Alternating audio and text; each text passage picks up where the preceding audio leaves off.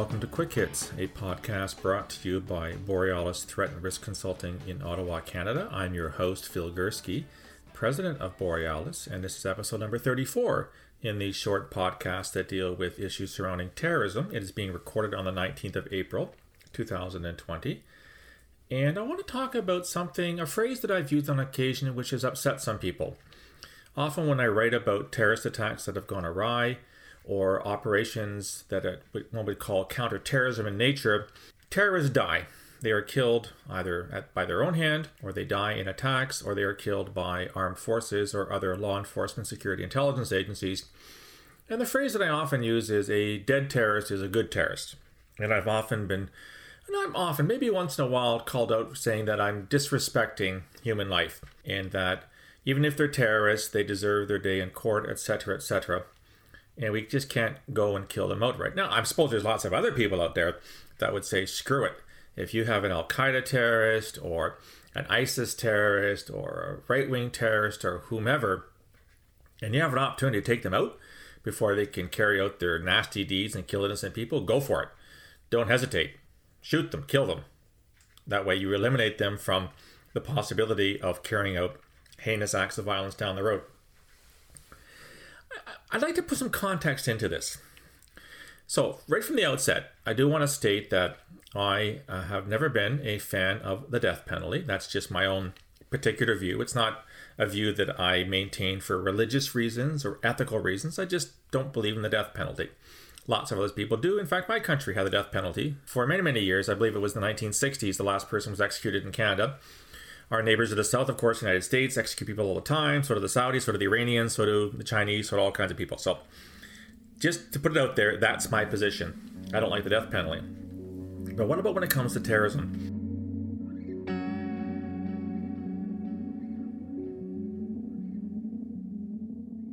I can see a couple of instances where it is not only okay, but actually preferable to kill terrorists. And here's the occasions that I'm talking about. If, in the midst of planning an attack or actually getting to a place where an attack is going to take place, and security or law enforcement or military forces are able to engage terrorists before they do something, I think they have the authority to, to take them out, to kill them, especially if the terrorists themselves are armed and are shooting or tossing grenades or putting IEDs or whatever against those forces. I don't think that the laws of war, the laws of conflict, forbid the good guys from taking out the bad guys. So I don't have any problem with that. I think where it gets really dicey is where there are situations where it, is in fact possible to deter terrorists, to stop them, to take them into custody with the eventual plan to actually bring them to trial and, one hopes, find them guilty and end up putting them in prison for long periods of time. There, of course, are problems with this.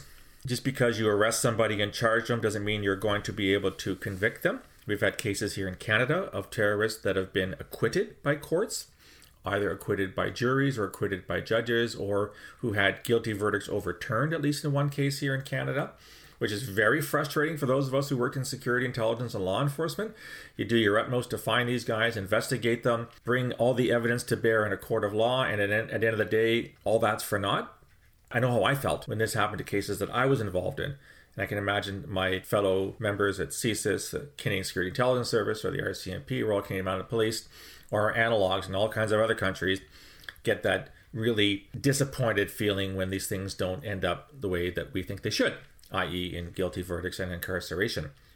But there are times when something happens where it is completely unacceptable. So I came across an article this morning on the Al Jazeera website, and what has happened was that there was some altercations recently in western Chad.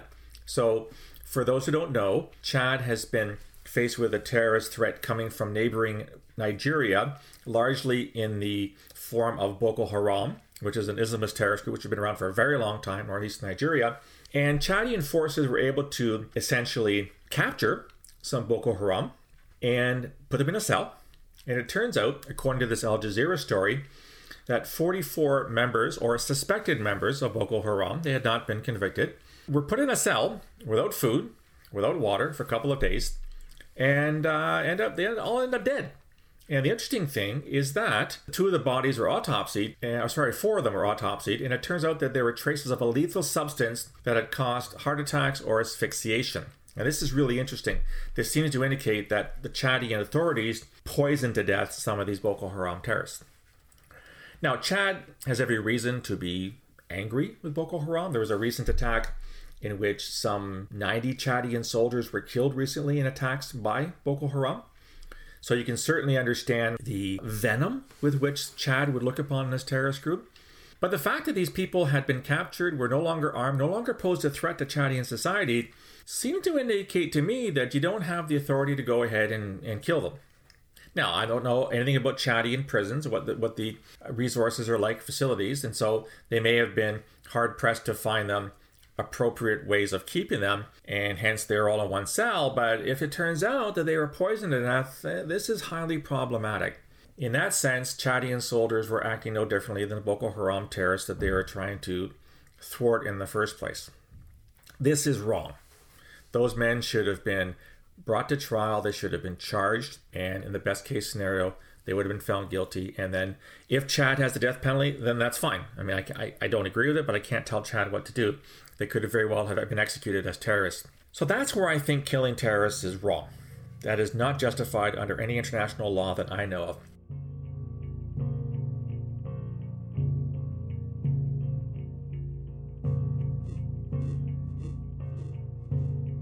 Then there's kind of a middle ground, and this is one that I, I have to admit puts a smile on my face. So I came across another article today, and actually in the Afghan press, where it turns out that uh, there are a bunch of Taliban up in the northern province of Faryab in Afghanistan who had some kind of uh, disagreement or, or, or clash between them, and it turns out that two of the commanders essentially were killed by their own guys.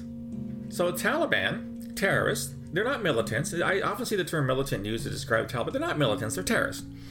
Two Taliban terrorists were essentially killed by other Taliban terrorists who were pissed off at something these guys said or did or were planning on doing, whatever.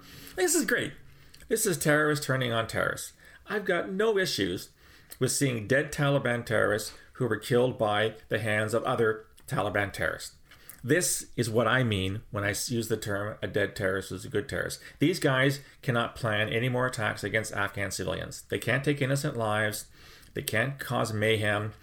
And that's two less guys for Afghan security forces to worry about. And we all know that Afghanistan has a shit ton of people they need to worry about. Thousands of Taliban terrorists, hundreds of ISIS terrorists, etc., etc. So the fact that these two wankers end up killed by their own guys is indeed a good day for counterterrorism forces. Moving forward, I think that if we do want to show the terrorists that we stand for something different, if we want to show them that we, we abide by the rule of law, that we do things differently, I think we have an obligation, where possible. If we capture terrorists, we capture them, we hold them, we charge them, we try them, we convict them, and we incarcerate them. And in countries where the death penalty applies for terrorism, that's that country's full jurisdiction. They can do whatever they want with them. What we can't do is kill them outright if it's not in the heat of battle. If it's not the only option you have to prevent a terrorist from doing something. If you see a guy about to, you know, hit hit a switch or start firing an innocent crowd, and the only way you can stop him is to take him out first, I got no problems with that. That is basically killing one person to save many people. But putting guys in a cell a couple of days and allegedly, now it is allegedly, it's not 100%, poisoning them until they asphyxiate, that's not right. What do you think? Are you in favor of killing terrorists no matter what the circumstance? Given what these guys are all about, what they're planning, should there be no compunction, no rules, no restrictions on doing this? Let me know what you think.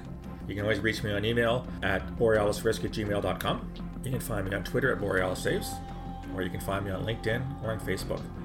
I'd like to remind you that you can find all the content free of charge on my website, www.borealisthreatandrisk.com, and you can subscribe to all this. Simply fill in the information where you find a subscribe button, and you'll have a daily email sent to you with all of the information these quick hits podcasts, longer perspectives on terrorism, pieces, intelligent look at terrorism, today in terrorism, a whole bunch of material free of charge into your email inbox on a daily basis.